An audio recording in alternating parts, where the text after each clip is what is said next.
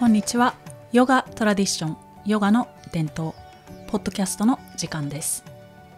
このポッドキャストは私中口智子がさまざまな観点からヨガの伝統についてお話しする番組です。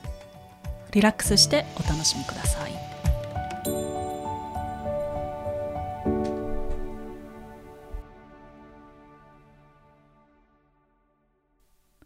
はい、ではだいよんかいめのポッドキャストをスタートします。ポッドキャストを始める前はどれくらいの頻度で更新したらいいかなと考えていましたが、スタートをしてみるといろいろな具合が分かってきました。あれこれ考えすぎずに、まずは行動して流れに乗ることが大切だなと改めて実感しています。えー、っと前回はヨガ的な暮らしディナチャリアについてお話ししました。健康な生活習慣を通して毎日大切に暮らすことで、体の健康はもちろんのこと、心の健康も養うことができるというお話をしました。今回は心を自然な状態へというテーマで語ってみたいと思います。心が私たちを優しく包み込んでいるように感じる時もあれば、なんだか否定的に物事を考えてしまったり、あれこれ考えて心が落ち着かなかったり、職場や家庭での悩みで落ち込んでしまったりと、いろいろな状況があると思います。心については大きなトピックになってくるので、えー、今日はイントロ的な感じになると思いますが、ヨガでどのようにして心が緩んでいくか、気持ちよくなっていけるかをお話ししたいと思います。心の不安や苛立ちを意識的に取り除こうと思っても至難の業です。それを分析しようとすると出口が見えなくなることもよくあります。このような心にどう向き合っていくか、それがヨガの分野で、心理学の分野で、また仏教や密教や禅など精神哲学において、またニューロサイエンスと呼ばれる脳科学においても盛んに論じられています。皆さんこれらの分野の本を読んだり、セミナーに参加したりと、いろいろトライされたことがあるかと思います。伝統的なヨガでの心への向き合い方は、まずはヨガのポーズで体を動かしてみることです。とてもシンプルなんですね。皆さんのヨガ友達にこんな方がいるかもしれません。何につけてもヨガしたらいいやんという人。いや、実は聞いてるあなたがそうかもしれませんね。はい。もちろん私もそんな一人です。ヨガをしている人は何事につけてもヨガしようと提案するなんていうジョークもありますよね。骨折しても失恋してもヨガしましょうと。でもこれが本当にいろいろ解決につながっていくんです。まずは私自身の経験を少しシェアさせていただいてから、客観的な事実もお話ししていきたいと思います。私はリトリートや養成コースなども開催していますが、毎週のクラスが本当に基本だなと思います。生活に根付いたヨガ教室がヨガのルーツだなというふうに思っています。最近私がお邪魔しているクラスでは、近所からみんなやってきて、ヨガウェアとか気にせずリラックスした格好で和室に集まって、あれこれとクラス前におしゃべりして、そしてさあ始めましょうとスタートします。先生にリラックスすることを促してもらうと、自然と顔の力が抜け、肩の力が抜けて、いろいろな力が抜けて、脱力した自分の思考が止まっていることに気づきます。目を閉じてヨガを味わい、最後のシャバーサナでは完全に落ちる。寝ているわけでもなく、起きているわけでもなく、空っぽの状態。ヨガが終わった後は何事もなかったかのような平穏さを味わうことができたりします。ヨガをする前に抱いていたあの不安やイライラは何だったんだ、幻だったのかって思ったりするほどです。だから普段のクラスでのこのリセット感はやみつきになってしまいます。例えば誰かに腹が立っていたり、嫌なことを思い出したり、将来の心配が続いたり、過去を何度も何度も振り返ったり、これって別の言葉で言えば執着とも言えますよね。ヨガではこういう執着を手放すことができます。意識的に手放したわけではないけれど、リラックスを促されながらヨガをしていると、締め切っていた心の扉が開いていくのでしょうか。いつの間にか心からいらないものが脱出してくれているようで、ヨガが終わった後は空っぽになっています。以前お話ししたように、自律神経やホルモンのバランスという体の生理学的な機能を見ても明らかです。例えばだいにわでお話ししたように、交感神経と副交感神経、これらふたつのバランスが大切なんですが、交感神経をストレス反応としたら、副交感神経はリラックス反応と呼ばれることがあります。だから仕事が大変だったり、人間関係が辛かったり、子供の受験や家の引っ越しなど、ストレスを背負っていると、交感神経が過敏となって、体の機能が乱れるだけでなく、心が落ち着かなくなって嫌な感情が出てくるのも当然のことです。でも、ヨガをすることによって、交感神経と副交感神経のバランスが図られるので、体内の機能が正常になり、いつの間にか心からざわざわが消えていきます。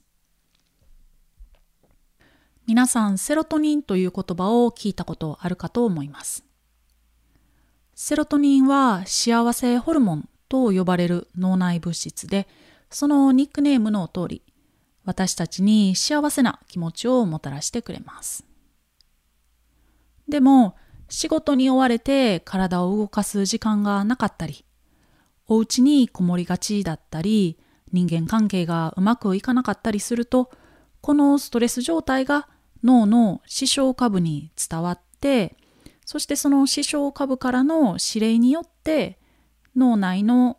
神経伝達物質であるセロトニンの分泌量が減ってしまうというメカニズムだそうです。セロトニン分泌量の低下がちょっとした意気消沈だけでなく、うつ病やその他の精神障害などの原因の一つとしても考えられているそうです。セロトニン分泌を促す方法はいろいろとあるようですが、その一つがヨガです。頭で考えてもセロトニンを絞り出すことはできません。セロトニン分泌は意識ではなく無意識レベルでの出来事です。ヨガのポーズを通して呼吸を整えながら、一定のリズムに乗ってポーズを楽しんでいると、知らないうちに分泌されていきます。皆さんがヨガをしている最中に、またはヨガをした後に気持ちよかったって素直に思えるのは、このセロトニン効果でもあります。体のシステムとして、自律神経のバランス、セロトニンの分泌についてお話ししてきましたが、もう一つ例を挙げて、ヨガの心への働きかけを観察していきますね。前回、アラインメントについてお話ししました。アラインメントというのは、骨や筋肉を正しい位置に保ったり、そのような正しい位置を保ってヨガのポーズを行うことです。ヨガでは骨や筋肉を正しい位置に戻すことができるので、実はこれが心を健康にすることにもつながっていきます。師匠のビデオでも紹介しているように、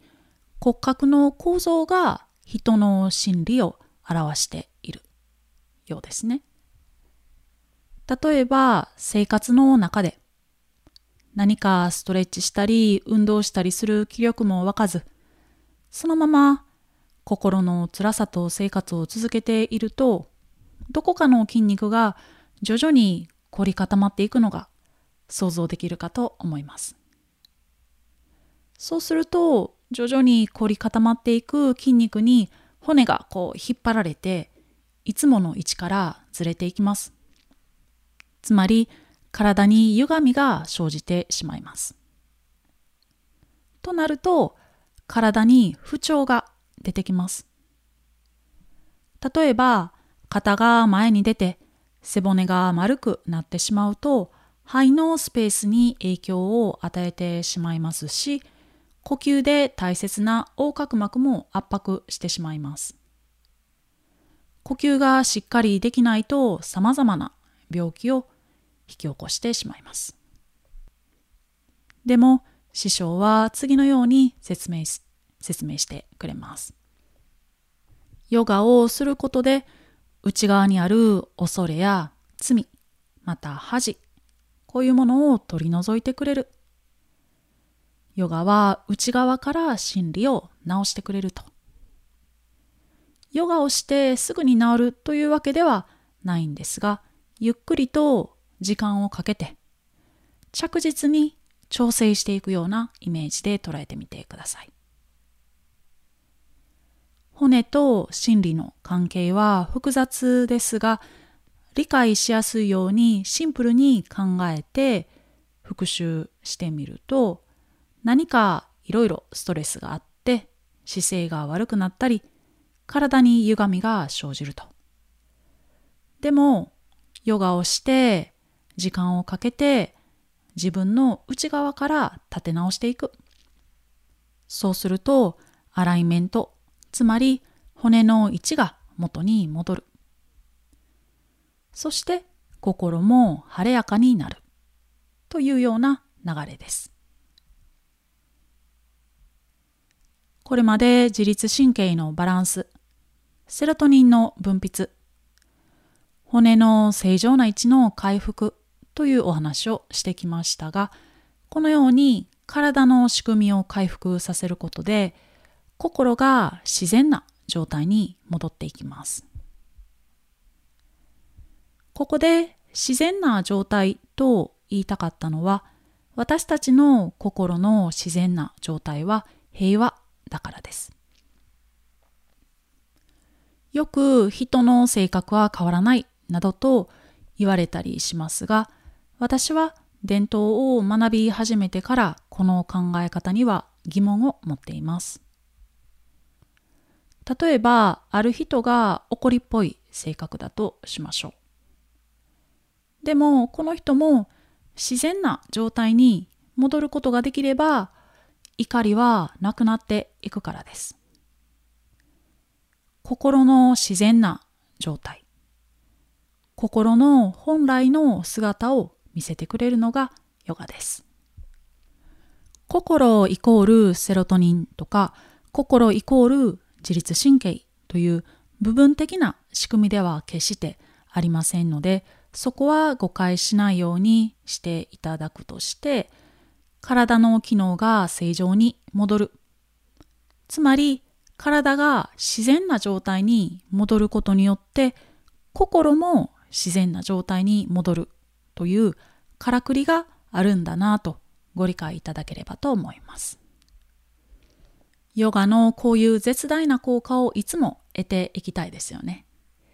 ヨガをするときはできるだけ普段の不必要な癖やいろいろなストレスを持ち込まないことをお勧めします。自分の不必要な癖、例えばプッシュする癖があるとしましょう。このプッシュする癖が普段の生活で自分を頑張らせすぎてしまっているので、自分を焦らせたりして、心がざわざわして、体内のシステムに悪い影響を与えて、体が不調になって、心がさらにざわざわしてしまいます。この仕組み、なんとなくこう想像できますよね。だから、この不必要な癖を落とせば、嫌な感情が少なくなる、または消えていくということで、解決法はシンプルです。生活や人生を複雑にしているのは自分で、実際、蓋を開けてみると結構シンプルなことって多いですよね。でも、プッシュしたり、頭の中がこういつも忙しいというような癖は、長年つけてきてしまったものであるので、ヨガ中にそんな自分を見つけてもあまり気にせず、気にしてるところにちょうど先生からリラックスという声が、あの声かけが入ったりしますので、そうそう、リラックスリラックスとこう思い出したかのように自分を緩めてみるという感じでヨガを続けていけば大丈夫です。自分を優しくいたわりながらヨガの練習を続けていると、体が答えを出してくれる、そんなイメージです。手放しやすい心の不安はヨガをすればすぐに消えることがよくあります。不安がなくなったと思って喜んでも、また戻ってくる厄介なものもあります。また、自分の根底に不安があると、ヨガをしていても気持ちよさをなかなか味わえなかったりします。時間がかかることもよくあります。でも、心の不安の程度にどれだけ差があっても、ヨガは必ず答えを与えてくれます。というより、ヨガをすることによって、自分から答えが湧き出てくるような経験です。ヨガでは体を自然な状態に戻すことで、心も自然な状態に戻すというお話をしてきました。では、もう少し踏み込んで師匠の言葉から学んでみましょう。YouTube に師匠のお話をアップしていますが、だいはちわのところで、えー、瞑想とヨガアーサナについてご紹介しています。このお話からヨガと心の関係を紐解いてみたいと思います。瞑想とヨガのポーズは切り離すことができない同じものと考えて聞いてみてください。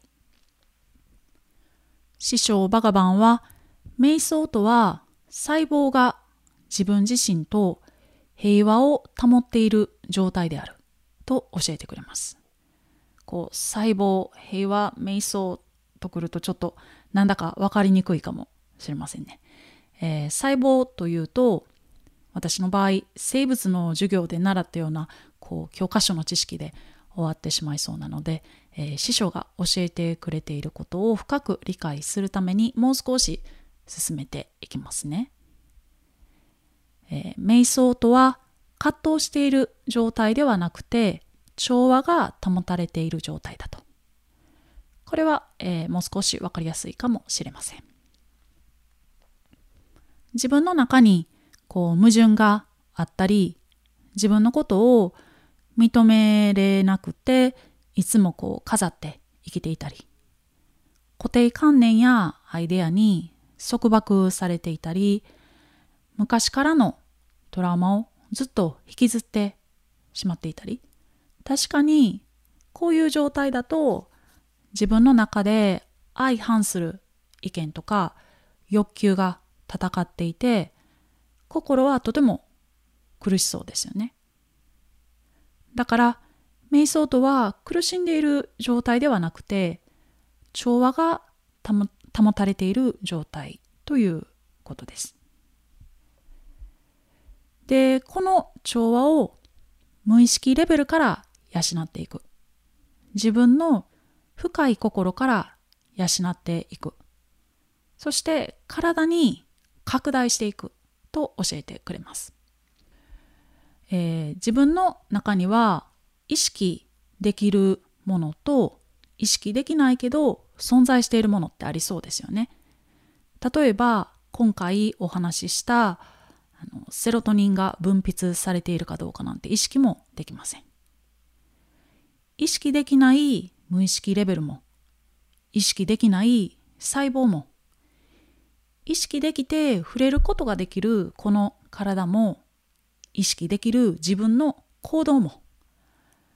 こういう自分のすべてが平和で満たされているような状態とでも言えるでしょうか。